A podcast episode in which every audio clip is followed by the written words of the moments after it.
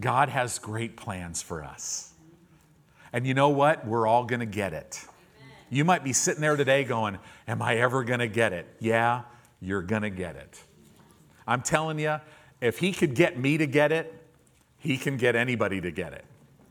Because, see, here's the only thing you have to do. I finally figured this out. All you have to do is be willing and be obedient.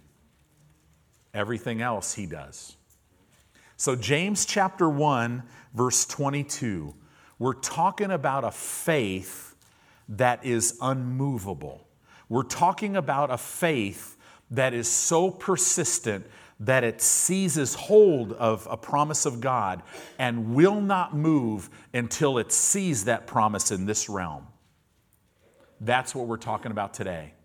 So, to do that, persistent faith, you have to be a doer of the word.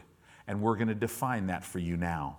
In James chapter 1, verse 22, it says, But, I love that, but. Now, if you look at this, in verse 21, look at what it says. Back up to verse 21 real quick.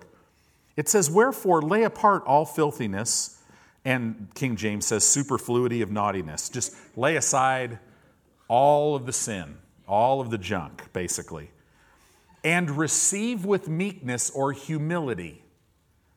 Receive with meekness the engrafted word. That word literally means the implanted word. Implanted where? The word of God, receive it into your spirit. Let it be implanted into your spirit, which is able to save your soul. That means it's able, the Word of God is able to bring wholeness to your mind, your will, and your emotions. Your, your soulish realm is the control center. Your life is transformed by the renewing of your mind, which is part of your soul. It says, but that's not enough.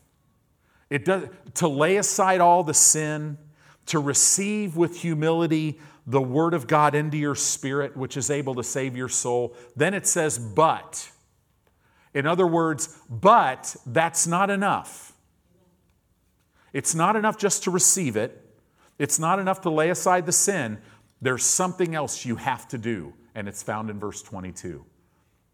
But be ye doers of the word, and not hearers only. That word hearers is a little different. It doesn't mean like in Romans 10 17, where it says faith comes by hearing God's word. That word hearing in, in Romans is, is the word you, you literally put the word first place above everything else. You give your full attention to the word so that you put it as a thing of reverence in your life. And now, now I'm hearing it. Where am I hearing the word? I'm hearing it speak to me out of my spirit. That's what that word means. Here in James, it says, it says, but be ye doers of the word and not hearers only. This word here literally means someone who just listens to the word. So that means it's not first place. You can't hear the word so faith comes unless it's first place. Another way to say this, the way God put it to me, is Tony, you can't hear the word until you get over yourself. Yes, Dad, right? So, so don't, it says you got to be a doer of the word, not just a hearer. And then it says, what does it say about a hearer? Don't be a hearer only, deceiving your own selves. Notice Satan doesn't even have to deceive you. The Bible talks about how that Satan deceives the whole world. But for a child of God, if you don't put, if you're living your own life and you're just come to church and you hear hear the word and or you read the word, but it's not really first place in your life, all this stuff, what happens is you become self-deceived. You'll, you'll actually think you're honoring God in your finances when you're not. You'll think you're walking in love when you're really not. Here's a big one you'll think you're walking in faith and by faith when you're really not. you'll think you're thinking of others before yourself when you're really not. You'll think that you're really putting God first when you're really not. Right? And everybody said, Oh, me, right? Lord, help me, right? Well, here's the good news He's here to help you. Amen. He's not here to get mad at you, He's here to move you. So today, we're going to learn exactly how to go from being somebody who just listens to the word. Isn't that frustrating? I could quote scripture, I could teach, and I still hadn't heard a lot of it. And it just seemed like I knew the principles were true, but for some reason I could never make the dots connect. And then in a moment of time, when I learned this truth, everything connected. Because I'm like, oh, wow, is that simple? And it's given right here. I read this, I can't even tell you how many times. It says in verse 23, now he's going to give an example of doing what? Of what it means to be a doer of the word versus just a listener who's self deceived. It's very simple. For if any man be a hearer of the word and not a doer, here's the example, he's like unto a man beholding his natural face in a glass. So if, if you're just a listener of the word and not a doer, you're like a man that's beholding his natural face in a glass. Now, the word glass in the Greek, it literally means a mirror. So the hearer, the, the, just the listener of the word, beholds himself in a mirror. Right? So today, if God is not first in your life and you're just hearing this and you really don't, it's not, you're not hungering, you're not whatever, you might just be hearing it. It's like you're okay, you're looking at it. And when you look at yourself, as you're sitting here, you'll see change, you'll see things you need to change. You'll, you'll get hope. You'll be like, oh man, that's my answer. Have you ever came to church or listened to the word and all of a sudden you're like, bam, there is my answer. And then within an hour, you're totally back where you were or worse. But it says here, keep going, he beholds his natural face in a mirror. Now, this behold himself, this is a look of inspection. So women know what this is, right? I mean, they get in front of a mirror, they got lights around the mirror, you know, they see every pore magnified, right? And they're just, it's a look, and basically it's a look of inspection. So when you're listening to the word, you're still looking, you're still inspecting yourself, right? But then we got to keep going with the example. Then the here it says this for he beholds himself. He's looking at himself, he's inspecting himself, he's getting answers, he's seeing things he needs to change in his life, he sees things he's doing right. He starts to see who he actually is. You know, Ephesians chapter 2, it says, We are his workmanship. You know what that word means in the Greek? It means masterpiece. You are God's masterpiece. That's what he thinks of you. And you, when you're sitting here, like even right now, you're going, wow. But if you if you don't do something, you'll just be a hearer and you'll forget. Because it says here, he beholds himself and then he goes, he goes whose way? His way. So he's beholding himself but then he puts the word down and he still wants to go his way. It says the minute he starts going his way, and straightway, at once is what that Greek word means. He forgets what manner of man he is. Behold, what manner of love the Father has bestowed upon us that we should be called the very sons of God, the very children of God. You'll forget that. And all of a sudden, you'll just think you're a man. And for a while, you might think, man, I'm, I'm a man and I've got it all together and this is awesome. But you'll never be fulfilled without God. So, the hearer of the word, he does behold himself, But then he puts the word down, he goes his way, and he forgets what manner of man that he was. So, the hearer of the word, I'm hearing the word, and then I take the word, I put it down, and I go my way. And the minute I start going my way, I forget. I'm self deceived. I forget what manner of man I am. Do you get that? That's the hearer of the word. So now let's look at what the doer does. The doer of the word. It keeps going here. He's still giving the same example. But then he says, But whoso looketh into the perfect law of liberty, that's the word of God. Whoso looketh, and you're like, Well, wait a minute. Beholdeth versus looketh. Looketh, this Greek word means to look and keep on looking.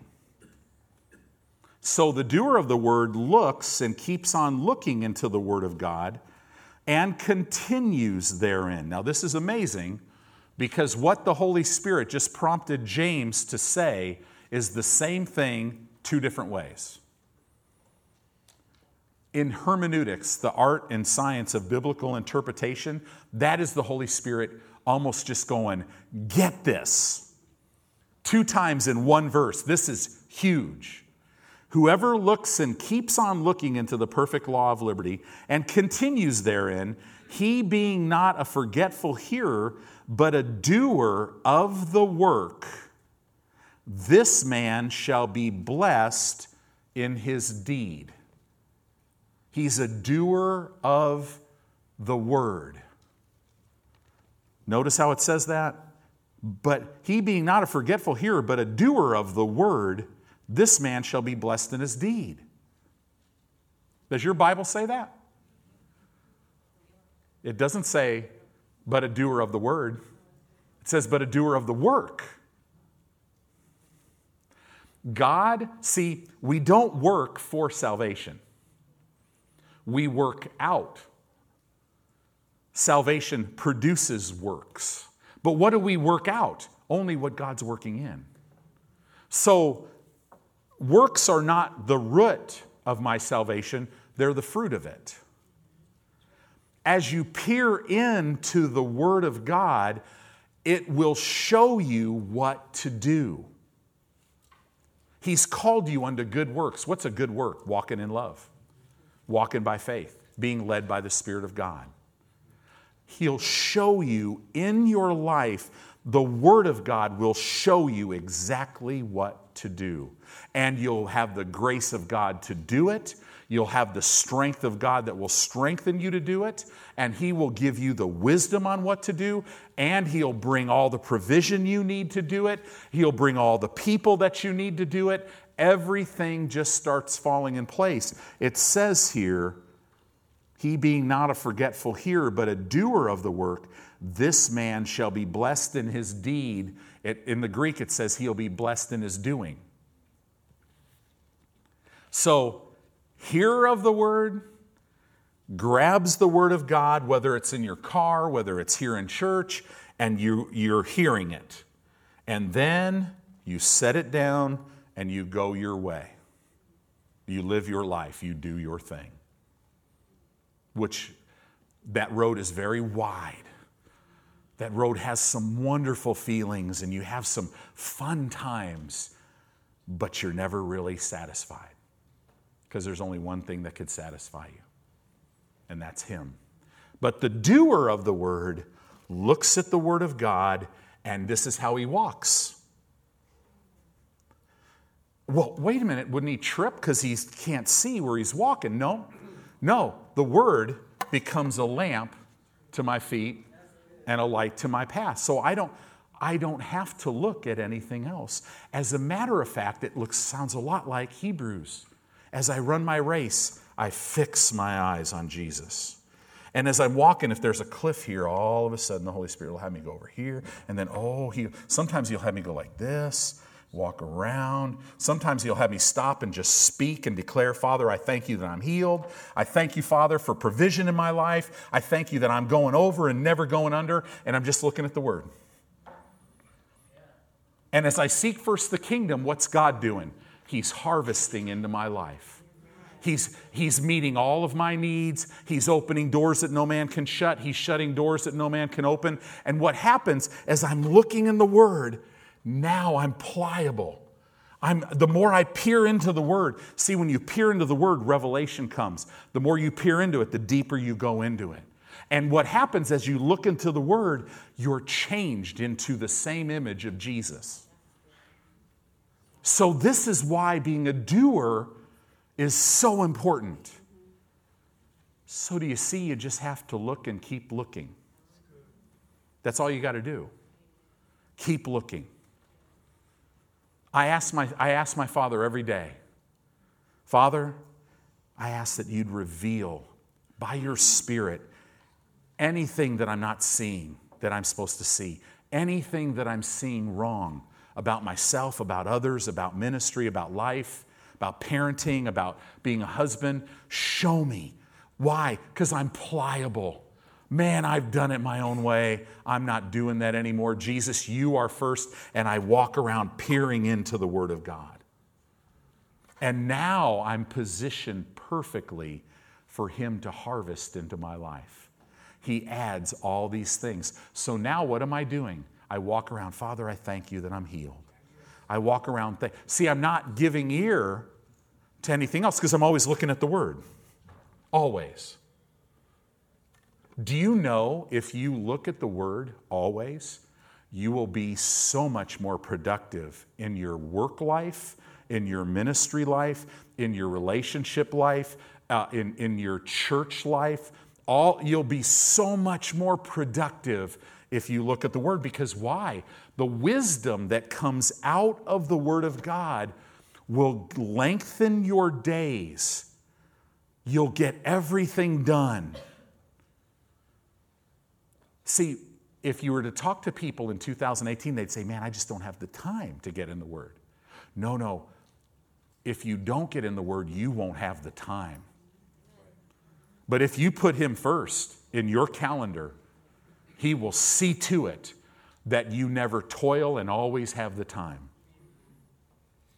Do you know how much time it takes to beat yourself up? And, and, and here's what happens you go to bed and you're just beating yourself up. You're not happy with yourself. You've had bad interactions during the day, and you lay down and you're trying to rest, but you're not resting on the inside, so you can't rest on the outside. And then the next day you get up, you're kind of tired. But now, because you're not being led by the Spirit of God, you're being led by your feelings, your emotions, and what you see. Now you have twice the amount of stuff to do this day, but you're tired physically. And you're, and you're, you're toiling, so there's stress, which your body doesn't even know what to do with.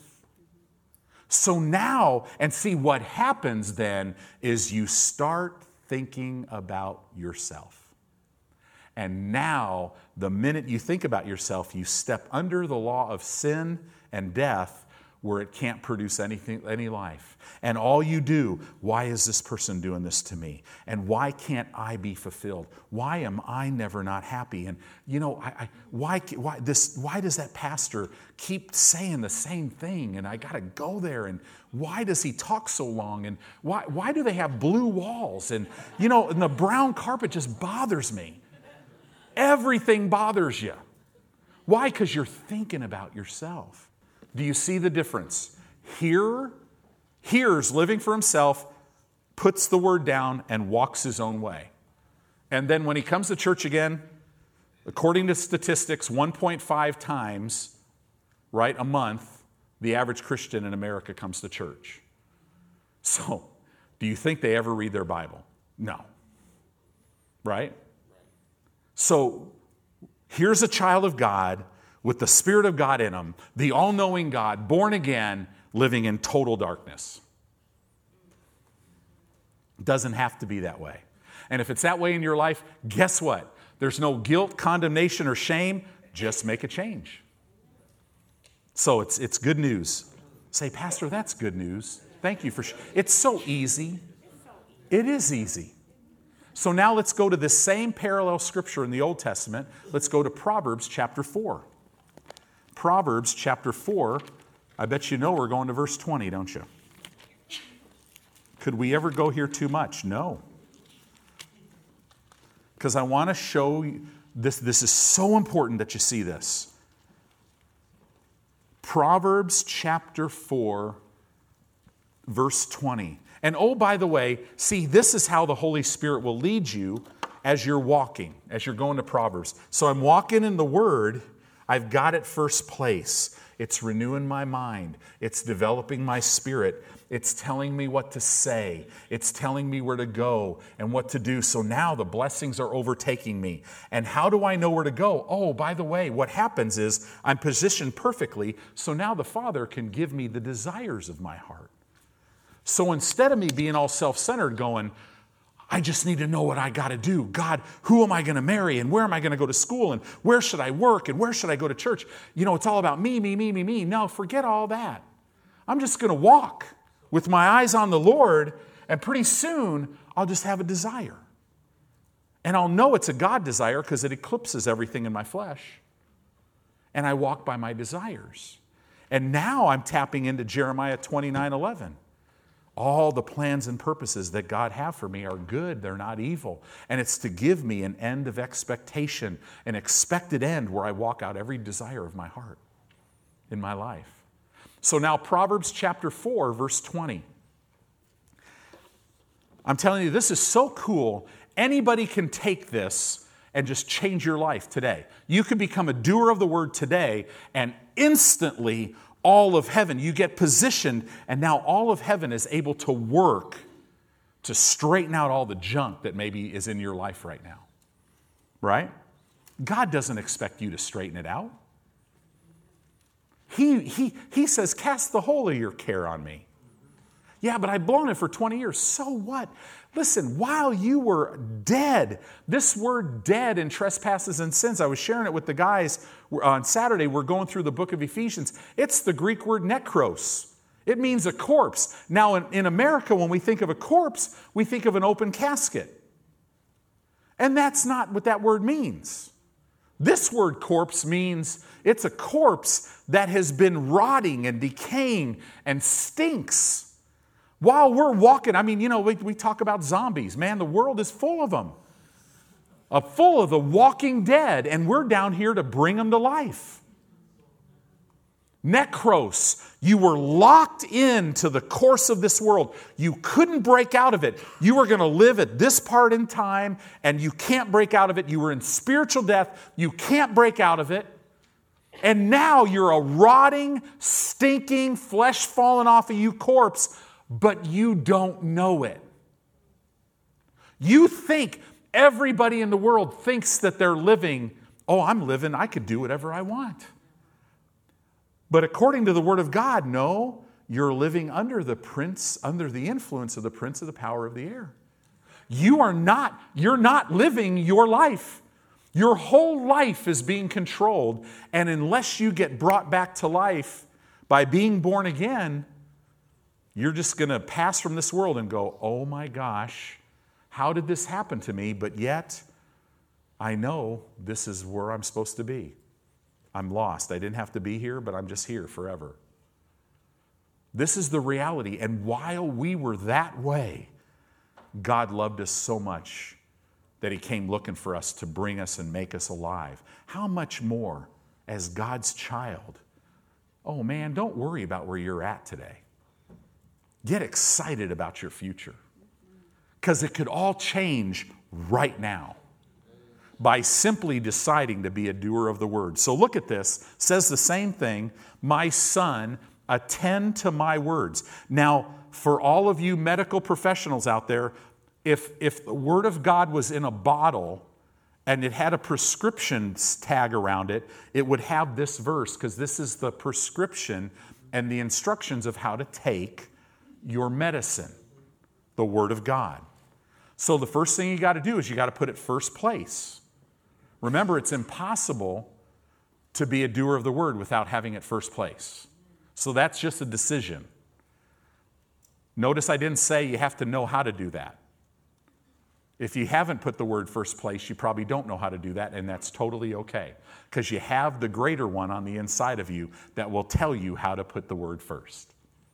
Every step of the way. And always so gentle, never yells at you. Man, I told you not to. No, he never does that. Right? He just, come on over here. Okay, you're getting off this. You know, I know this is the 50th time today, but it's okay. Come on back. I'll show you.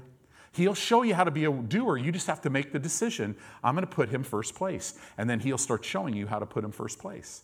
All of a sudden, you'll be reading the word, and all of a sudden, the light will shine on something in your life, and you'll go, Oh my goodness, I got to stop saying my knee is killing me.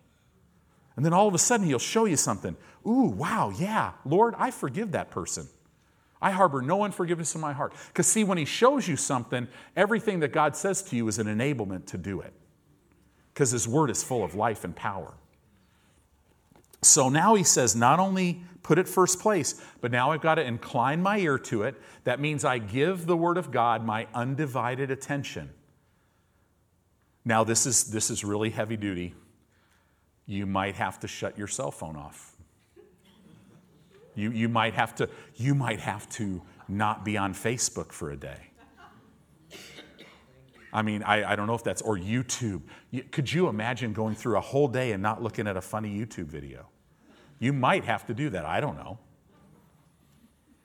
Just big commitments.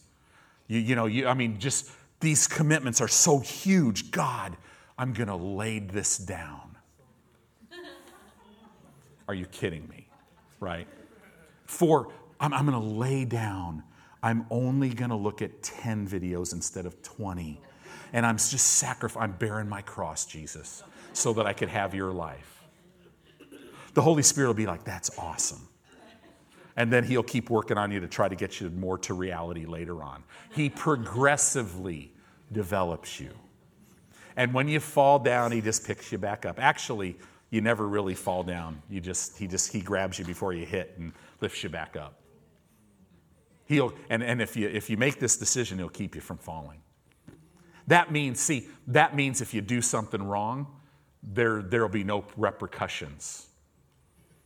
That means here you are, you've sinned, and now the door's open and Satan's coming. He's, he's coming to just take you out. And all of a sudden, the Holy Spirit prompts you, and you're like, Father, I just confess that before you. You know, and I thank you for forgiving me and cleansing me. And Satan hits that door as it's slammed in his face and he can't get to you. Oh, if you could see that in the spirit realm. And then Satan's walking away with this big nose, man, just ow. Right? No, I'm serious. That's, that's the way it is. So you give it your undivided attention. And then look at this. It says, let them, talking about God's words, and this is what I want you to see, let them not depart from your eyes. This means I look and I keep looking. Do you see that? This is the doer. I put it first, I put his word first, I give it my undivided attention, and I always walk seeing the word of God. That means I never set it down. I always walk like this, so now I'm a doer. I always see myself having what God says He's given me, doing what God says that I'm to do, right? Being who God says I am. I always see God for who He really is. I always see Him for what He's really done. Always, as I keep the word first place. This is what I want to focus on here. Don't let God's word depart from your eyes, because if you do, you become a forgetful hearer. See, and every time you let the word of God depart from your eyes, you start going your way. Do you see that? Isn't that simple? So don't try to figure out God's way. Just make a choice to keep looking at the Word and let God be God. He'll show you the way. He'll show you how to walk by faith. He'll show you, he'll, he'll develop your faith walk. He'll develop your love walk. He'll show you how to be led by the Spirit Because in this place, you're at rest now. You're not working out your own thing. You're not even thinking about yourself. You're thinking about Him and you're pliable. So now your will and His will is becoming one. Right? Now I'm abiding in His Word and His Word is abiding in me. And now I'll ask, which means I'll call for, I'll make a demand for, I'll require whatever I will, and it'll be done for me. Amen. Do you see that?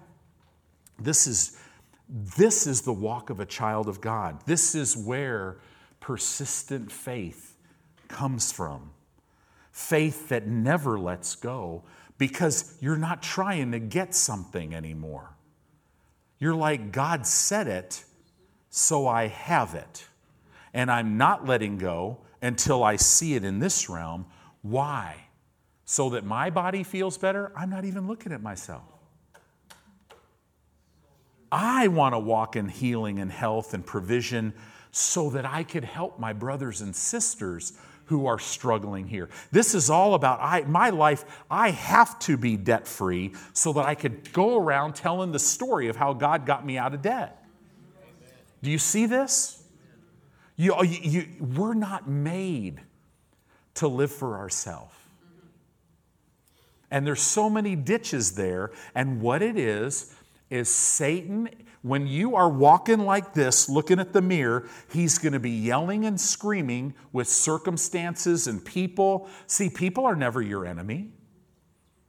He's just trying to get you to stop looking at the word. Because if he does, all of a sudden you go from going his way to going your way. Right?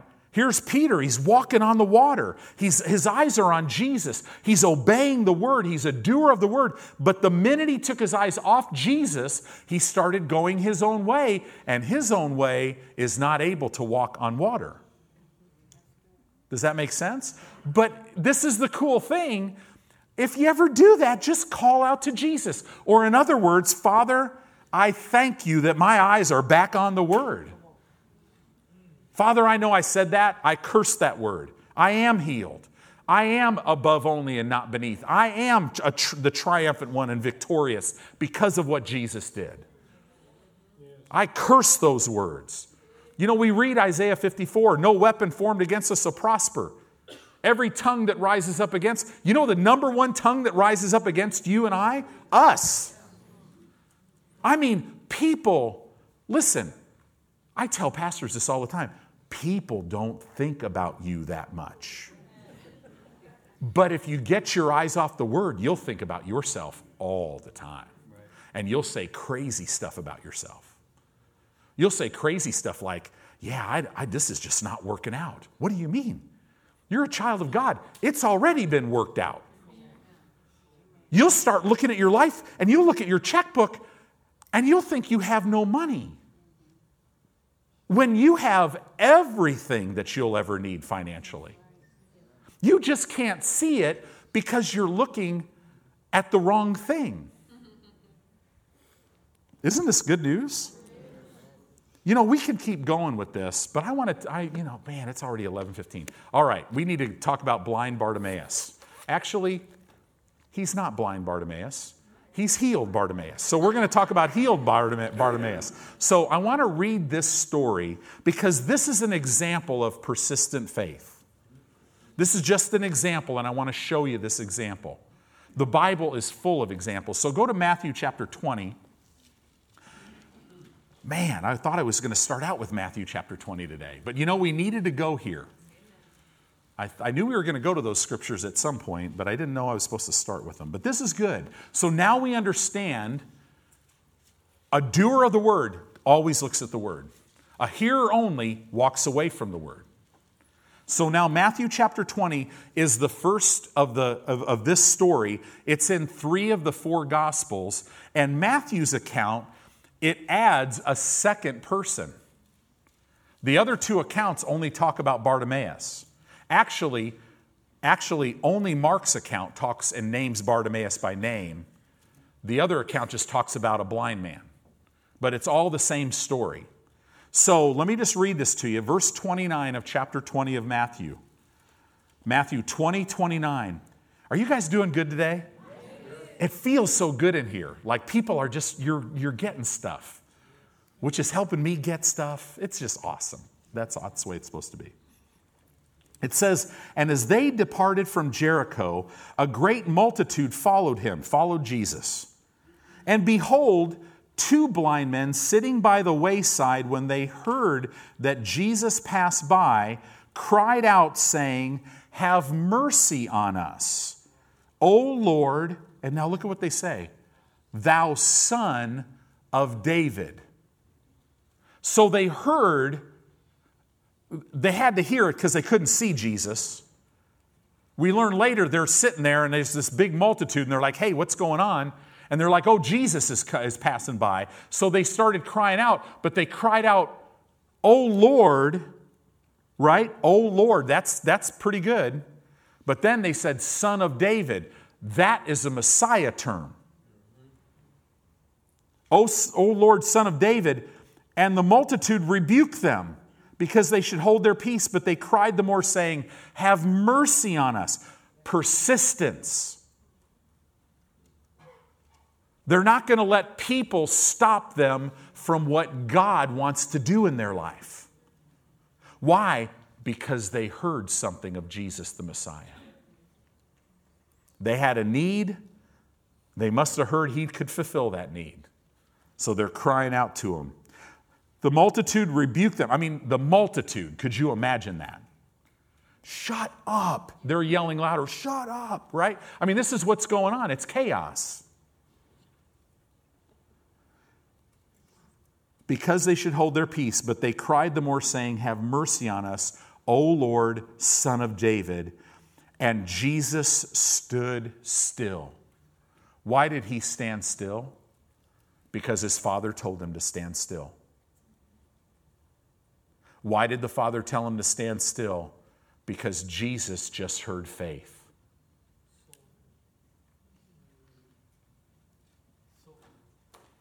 Faith moves God. Your needs don't move God. The pain in your body doesn't move God. The sickness or disease in your body does not move God at all. You know why? Because it already has moved God. And 2,000 years ago, He paid for everything and He's prepared a table before you. And it's all done. Healing's been provided for you, provision's been provided, everything. God could do nothing else to meet any of your needs. He's given you all things that pertain to life and godliness. So now, how you access that is faith. And God wants to get it all over to you so much because it's who He is that faith moves Him. So Jesus stood still and called them and said, What will you that I shall do unto you? Seriously? Jesus, they're blind. What do you think? They have a hangnail and they need you to help them with that? Do you ever notice when you minister to people, you do the same thing? Have you ever ministered to somebody and you know what they need? But the Spirit of God is prompting you that they need to say something because you can't receive for anybody else. You have to receive for you. You have to, so we help them get in a position to receive. So, what will that I should do unto you? They said unto him, Lord, that our eyes may be opened. And then it says, So Jesus had compassion. It's the Greek word for mercy on them and touched their eyes. So Jesus had compassion or mercy on them and touched their eyes, and immediately their eyes received sight, and they followed him. So we see in this story there was another blind man, which we later learned was with Bartimaeus. They both got healed. Jesus had compassion on them. The God, the God that you and I belong to, is a God of mercy. There's saving mercies, there's forgiving mercies, there's cleansing mercies, there's provisional mercies, there's healing mercies. He's a God of mercy. He, he's full of mercy. His mercies new every morning. Healing is a mercy. Another way to say that is love heals. So we are blessed, you got to know this, for only one reason because God is good. I think that's amazing that we're singing Good, Good Father. Nobody, nobody's blessed because we deserve it. We're just blessed because God is good. Amen? So now let's look at Luke account, Luke's account. Go to Luke 18, verse 35. Luke chapter 18, verse 35. In Luke 18, I'm just going to kind of go because I want to just kind of flow with this. You could write these scriptures down in your notes. And you could, or you could look up at the board and they'll get it up there. In Luke 18:35, it says, And it came to pass that as he was come near unto Jericho, a certain blind man sat by the wayside begging. Now, whenever it says a certain blind man, this is talking about someone who everyone would have known. And there was a certain woman with an issue of blood. Everybody in that town knew who it was. Same thing here. There was a certain blind man sat by the wayside begging. Now, these other two stories don't mention the second guy. Why? Well, ask Jesus whenever we get to heaven, right? Sometimes, but, but remember, these gospels, it's one gospel told in four different ways. And so you're seeing different aspects of this story. They sat by the wayside begging, and hearing the multitude pass by, he asked what it meant. What's like what's going on? And they told him that Jesus of Nazareth passes by. And he cried, saying, Jesus, thou son of David, have mercy on me. And they which went before rebuked him that he should hold his peace. But he cried so much the more, Thou son of David, see persistency, have mercy on me. And Jesus stood and commanded him to be brought unto him. And when he was come near, he asked him, saying, What will you that I should do unto you? And he said, Lord, now this is why he said he knew Jesus was the Messiah. He said, Lord, so that you would heal me from blindness. He didn't say that. He said, Lord, Jesus says, What do you want me to do for you? Lord, that I would receive my sight.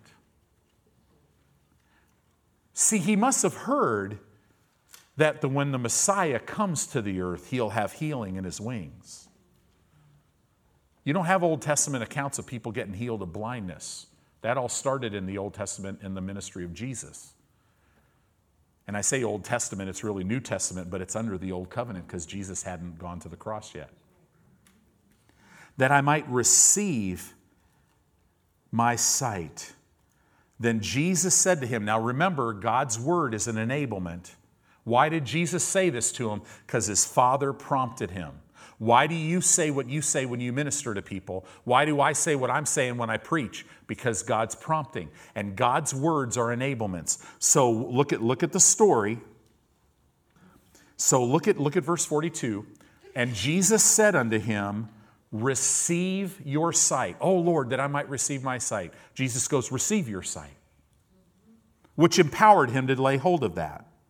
In the same way that God says, Be strong in the Lord and in the power of his might. In the same way, he says, All things are possible to him who believes. It empowers you to believe. Right? So Jesus says, Receive your sight. Your faith, your faith, not the power of God, your faith. Bartimaeus, your faith has saved you. Well, wait a minute, Jesus. He asked to receive his sight. Receive your sight. Your faith has saved you. It's the Greek word sozo. We use it for salvation. It includes healing, it includes wholeness, right? It means to heal, to make whole, to deliver. Your faith has made you whole, it's healed you, it's delivered you from blindness. Now look at this. After Jesus said that, it says, and immediately his eyes opened. No, it says immediately he received his sight and followed him, glorifying God. And all the people, when they saw it, gave praise to God. Notice again, doer of the word. Lord, that I might receive my sight. Well, then receive your sight. Your faith has saved you. And immediately the man received his sight and followed him and praised him. That's exactly how it works. Jesus, I have symptoms in my body, and you said you yourself bore them so that I don't have to. So right now, I just believe that I receive what you already said. And that's how I walk in it. Right? So now let's look real quick at Mark's account. And it breaks it down. We're going to break this down a little bit more. Mark chapter 10, verse 46. Mark chapter 10 and verse 46. In Mark 10 46, it says, And they came to Jericho, and as he went out of Jericho with his disciples and a great number of people, blind Bartimaeus, look at this, the son of Timaeus, sat by the highway side begging. So, and this is the only account out of the three that it tells us who this guy is. He's Bartimaeus, son of Timaeus. Everybody knows who he is. He sits in the same place. This is the highway. It was a major road that went in and out of Jericho, and he sat right where all these people would walk by. And we learn later he had a government uh, issued coat of a beggar, and he would beg, and people would give to him because they would know he's not fake.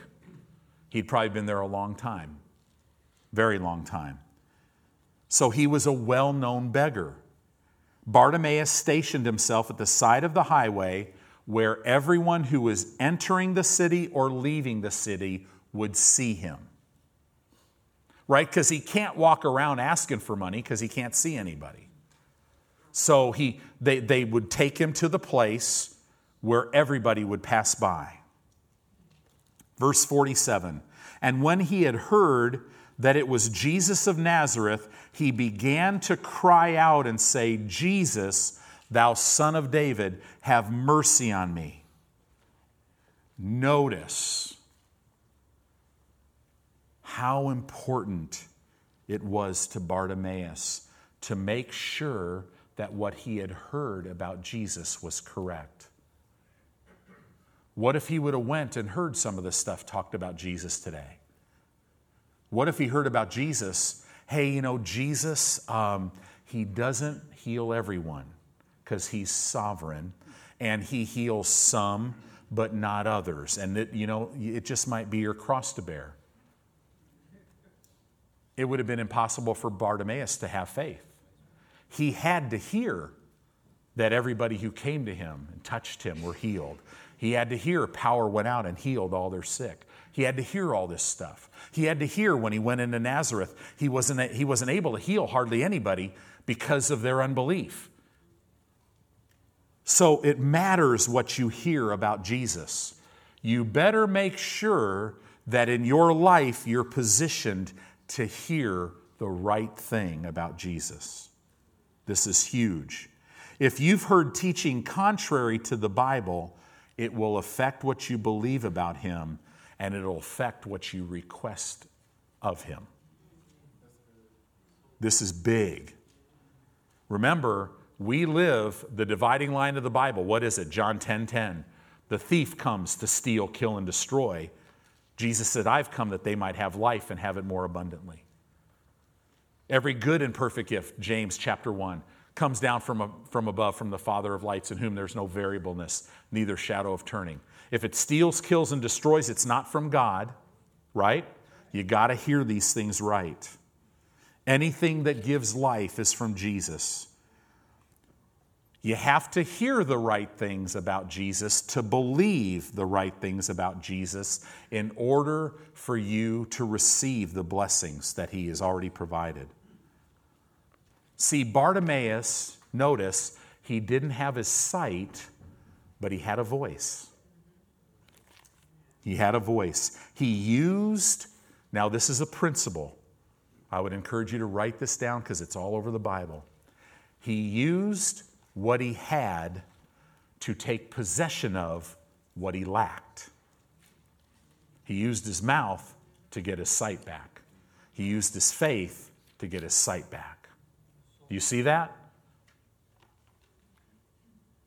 Don't ever worry about, see, now, New Testament believers, do you know what lack you have in your life? Really? None. You could take the word of, you have been given everything, and the Holy Spirit will help you. But see, you got to get your eyes off yourself, otherwise, you'll start thinking it's all for you. And God wants you blessed, remember, so that you can be a blessing. Son of David, this is a key. He heard right, so now he knew who Jesus was. That Jesus was the Messiah, that he was the one that David prophesied would come and redeem his people. See, in this story, you see wise people being blind, right? And you see a blind person, or actually two, being wise. In 1 Corinthians, don't go there. I'll just, they could pull it up on the screen. You could write it down. In 1 Corinthians, I love this scripture. In verse chap, or chapter 1, verse 27 through verse 29, it says this But God has chosen the foolish things of the world to confound the wise. The word foolish is the Greek word merino. It means one who is completely dependent on somebody else to take care of them. God's chosen that to confound the world. And God has chosen the weak. That word weak in the Greek means unable to stand on your own. He's chosen the weak things of the world to confound the things which are mighty. Verse 28 and base things. That means base means so ugly that it should not be brought out in public. And base things of the world and the things which are despised hath God chosen, yea, the thing. Now, get this. Yea, God has chosen the things which are not. That's spiritual truth. They're not, you can't see them. He's chosen these invisible spiritual blessings to bring to naught, to reduce to nothing things that are. I'm telling you, Matthew 8 17, Galatians 3 13 and 14, uh, Psalm 107 20. We could go on and on and on. Those invisible words will destroy cancer, will, will reduce it to nothing, will get it out of your body, We'll cleanse your blood, We'll fix your joints. Isn't that good news? See, we're talking about Zoe life here. I love Proverbs chapter 3, verse 7. It says, Be not wise in your own eyes. Fear the Lord and depart from evil. Now that's real interesting, but what it gets really good when you back up to verse 5. We always quote verse 5. Proverbs 3 5, trust in the Lord with all of your heart. Don't rely on your own understanding. In all your ways, acknowledge Him, and He will direct He'll orchestrate your paths. You could quote that, but you better quote verse 7 because it's the warning. Because if you're not doing that, you're going to be wise in your own eyes. Don't be wise in your own eyes, because if you're wise in your own eyes, you're not going to fear the Lord and you're not going to depart from evil. And the enemy is going to steal, kill, and destroy when he has no legal right to do it. You're just you're giving him a right to do it. So Bartimaeus' faith is shown as he cried out. Faith caused him to cry out. We see persistency in his faith. But here's the deal, guys there can be no strong faith without strong desire. Remember how we've been talking about desire? A longing, a craving, a yearning for. What things soever you desire, Mark 11, 24. What things soever you desire, what things soever you long for, you crave, you yearn for. When you pray, believe you receive them and you'll have them. There can be no strong faith without strong desire. This is why you got to live looking at the Word because there is no strong desire when you're walking your way. That's why so much of the church is so weak. man, I've determined I'm not to be weak. To be honest with you, you're looking at the weakest that I'm ever to be. Right? Get excited about that. Wherever you are, just go, okay, this is where I am. Satan, you better take your best shot now because I'm going to be stronger by the time lunch is over. Right? Because he's he, I'm learning not how to do it myself. I'm learning how to rest in him and stay plugged into the source and be strong in the Lord where I am immovable, to stay under the secret place of the Most High God, to abide under the shadow of the Almighty. Right? And as I walk through the valley of the shadow of death, I fear no evil because He is with me. Right? Man, I could almost get to preaching here, and I'm supposed to be teaching. In James chapter 5, in verse 16, at the end of the verse, it says, The effectual, fervent prayer of a righteous man avails much. Fervent. In the Amplified, it reads like this it brings out this parenthetical definition in the Greek. It reads, The earnest, heartfelt, continued pr- prayer of a righteous man makes tremendous power available, dynamic in its working. Notice my prayer is not powerful. My prayer is heartfelt, is earnest, and it makes tremendous power from God available. And, it, and that power is dynamic in its working. It'll eradicate debt, it'll eradicate lack, it'll eradicate sickness, it'll eradicate emotional problems, it'll eradicate past mistakes, it eradicates anything that's not from God. This is huge. Verse 48 of that story on Bartimaeus. You still in Mark? Verse 48 And many charged him that he should hold his peace. But he cried the more a great deal, Thou son of David, have mercy on me.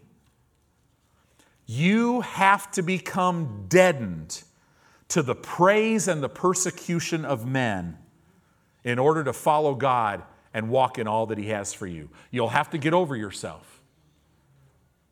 You're going to have to become deadened because people are going to want to try to keep you out. Don't let them keep you out, it's yours. This is your time. And the God of heaven is with you.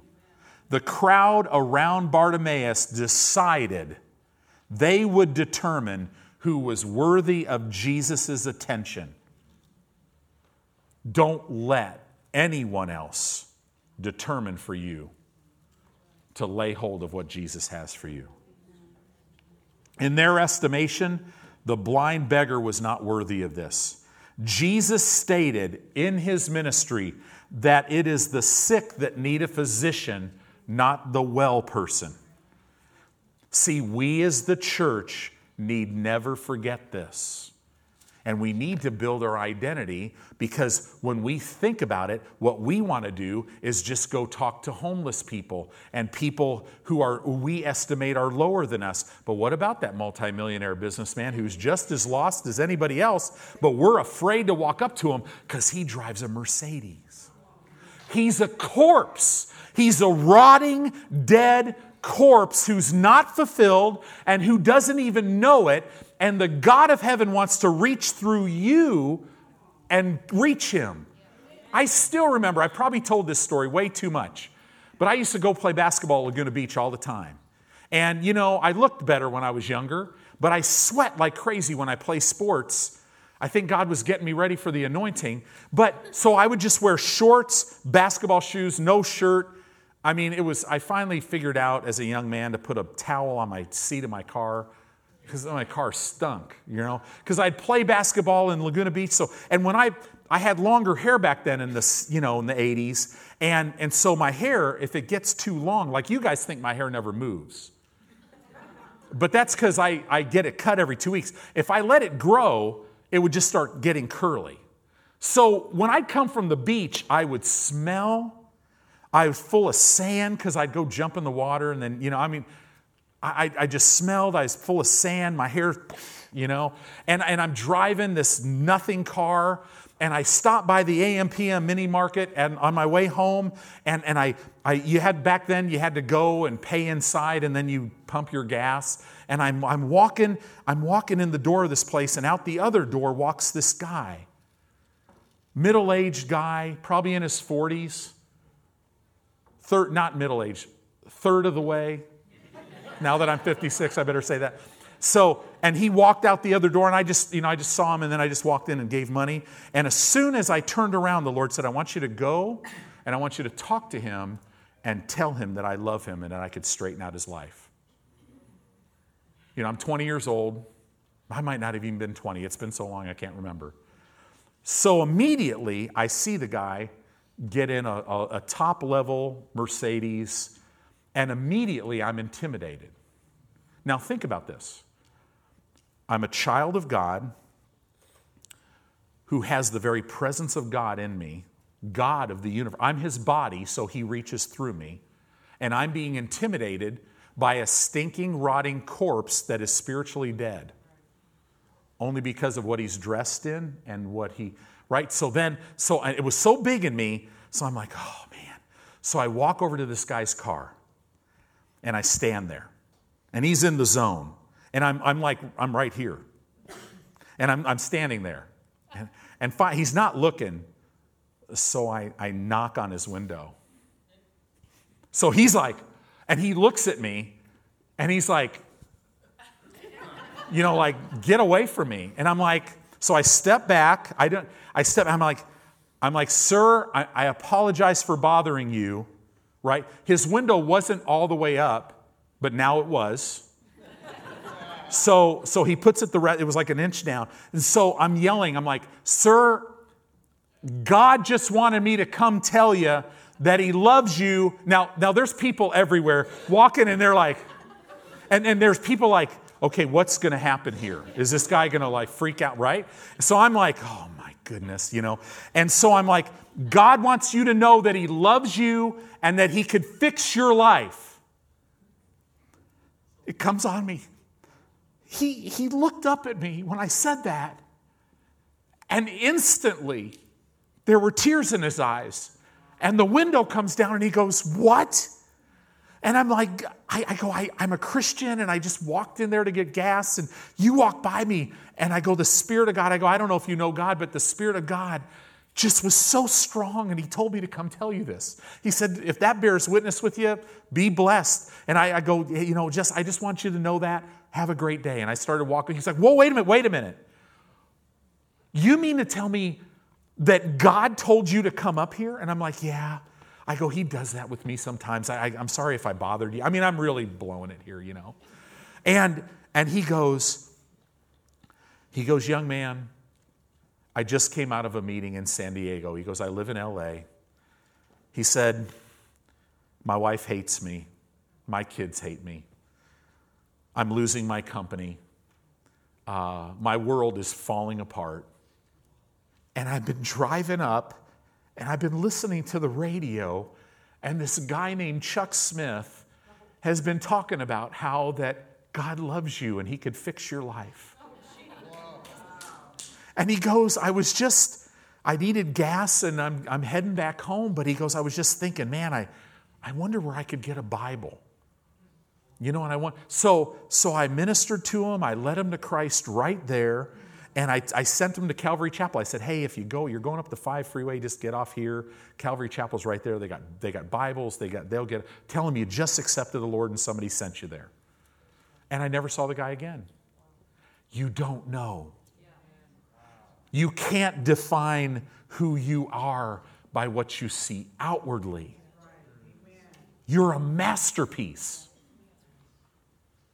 You might have some scars on you outwardly because of some stuff, but you're still a masterpiece. And the Holy Spirit will bring out on the outside of you who you are on the inside. And oh, by the way, those scars, they'll lead people to you.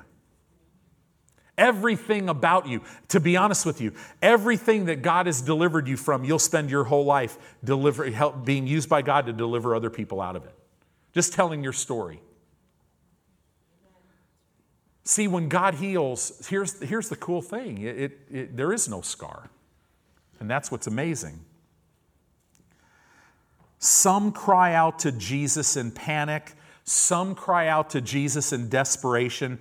Bartimaeus cried out to Jesus in faith Thou son of David, have mercy on me. Right? It's Romans chapter 10. He heard the right things, which caused him to believe the right things, which caused him to speak and act on what he had heard, which caused him to receive his sight. That that's just the way it works. See, unbelief will never call. Unbelief will say there's no use. It's too late. Faith says it's mine. I have it now.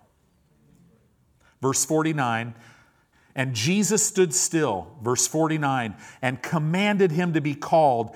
And they called the blind man, saying unto him, Now they're not rebuking him. Oh, hey, hey, be of good cheer. He's calling you. Notice that Bartimaeus initiated the healing, not Jesus. Isn't that interesting? Jesus stopped because Bartimaeus called out in faith. Smith Wigglesworth, I love this quote. Smith Wigglesworth said this, a minister years ago, he's, uh, he's already went home to be with the Lord. He said, There's something about faith that will cause God to pass over a million people just to get to you.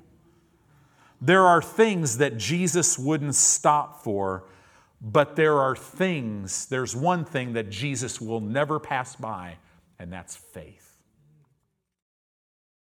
See, you may lack, you may lack strength today physically.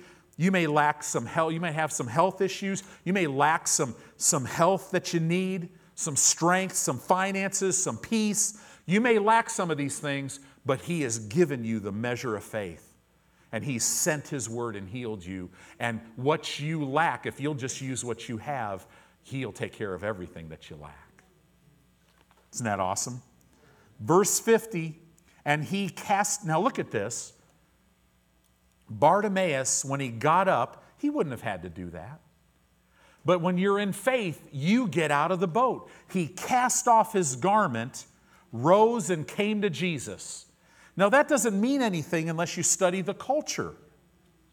See, casting away his garment was his faith in action. What will your faith in action be? The Holy Spirit will tell you what to do, tell you what to say. But trust me, you're going to have to get out of the boat. The coat was a government issued coat that allowed Bartimaeus to be seen as an official beggar, it was his livelihood. He was casting away his only financial security. Why do we say this? Some, now get this, some are so accustomed to their own security, they're, they're too accustomed to their own security to obey God's word. And God's word cannot fail. To walk and live by faith you must cast from yourself the cloak of self sufficiency and come to God boldly, knowing that His care is more than enough for you. Verse 51 And Jesus answered and said unto him, What will you that I should do unto you? The blind man said unto him, Lord, that I might receive my sight. What we get in any service we attend here depends on what we're believing for. Did you come believing today? Because I'm telling you, as you hear the word of God, it'll bubble up in you and go, Yeah, that's mine. I'm taking hold of that now. We can only minister to people when the door is open. And, and I'm telling you, don't, th- this is why you can't live for yourself. Because if you're around somebody and that door opens, God He doesn't care what's going on in your life. He knows He'll take care of it and He'll have you turn. I can tell you stories. I've went to grocery stores. He's told me what aisle I need to go down. I mean, it's hilarious. And the whole time your mind's going, What in the world are you doing? He'll have you walk up to people that, you know, you just don't, you're not even in the same realm with them. Why do I say that? Because if you're 70s and your 80s and your 60s and your 50s, don't be surprised if he has you go up to a 12 year old. Go up to him. And if you're 12 years old, don't be afraid to go up to somebody 70. Right? Don't be afraid if you're black to go up to a white person, or if you're white to go up to a black person. Don't be afraid to get out of your little comfort zone and go to another neighborhood. Because guess what? The precious fruit of the earth is people. Don't be afraid of anything. Don't be afraid to go to somebody who does, you know, doesn't speak English. I've walked up to somebody before, and the Lord's like, He just gave me utterance. And I've walked up to him and I've spoken to him in tongues. And I'm sitting there, my flesh is going, Oh my gosh, you're one of those. That's happened to me before, and I've spoken their language. Wow. Did I know what I said? No. right? It's crazy. I've walked up to somebody who doesn't speak English and go, God loves you. Do you want to accept Jesus? And I know they don't speak English. And they're like, so repeat after me, Dear Lord Jesus, and they speak in another language. I'm speaking in English, they're hearing in their language. And they're, see, don't think about this stuff. You're not just human. You're, you're a child of God. You're only here to, to be light in the world. And if we get our eyes off ourselves, we will live the God kind of life because God doesn't have his eyes on himself. Guys, we're a light in this world. Our church, when people ask me about our church, I go, man, our church is awesome. It's just like heaven. You got young and old, you got people from every culture. Well, get ready. It's, it's, it's going to get even more. And we got to be ready to be who we are in Christ. Well, it all starts here.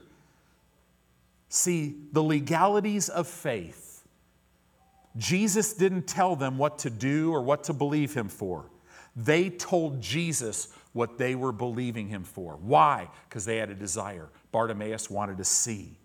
It's not up to what Jesus can do, it's up to what you and I can believe right? Mark 9 23. If you can believe, all things are possible to him who believes. Jesus, is new, Jesus knew Bartimaeus' need, right? He knew.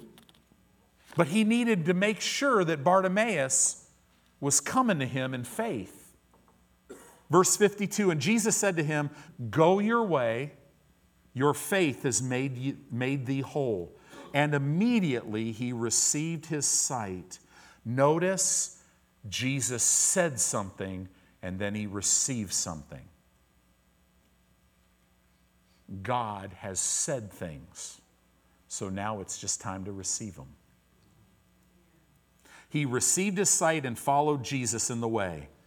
Jesus said, Your faith has saved you. Not the anointing that was on Jesus. God saw fit to showcase the person's faith. Bartimaeus had faith because of what he had heard about Jesus. Bartimaeus released his faith through what he said and what he did. It is crucial that you release your faith by saying, I'm healed, I have it now. I'm, I'm, I'm, I'm, I'm, all my needs are met now, I have it now, whatever it is. And then you must act like it. What do you mean? If it's healing, you act like you would act if you were healed. How, what do you do? What, what do you mean, Pastor? You be led by the Spirit of God. If a pain hits your body, and you've already received healing, don't accept that. I, I, am healed. Body, you got to come in line. Satan, you're out of here. Father, I thank you that I'm healed. I have it now. I'm not going to get it. I have it now. I thank you that my needs are met. I'm not going to worry about them. Right? It is crucial to your health to follow in the direction that Jesus is walking and to stay close to him. Notice and follow Jesus in the way. So after Bartimaeus received, he followed Jesus. What does that mean to us today? He followed Jesus. So after he's healed, he thanked him and then he started following him. So this is how you walk out your faith. You just keep hearing at the Word of God. What do you say? What do you do? What do you thank? What do you do? You just keep looking at the Word and you let the Holy Spirit reveal what to do. You follow Jesus in the way, you stay close to Him. You press through the crowd of busyness, you press through anything. You get up early. You, you, you make sure you go start my car right now. You're going to hear Bill Winston preaching. We live in the Word. Why? Because He's irresistible. And I'm going to be walking through life peering into Him, getting to know my God. And all of a sudden, I'm going to look and I'm going to be like, oh my goodness, I'm not on the earth anymore. I finished my course.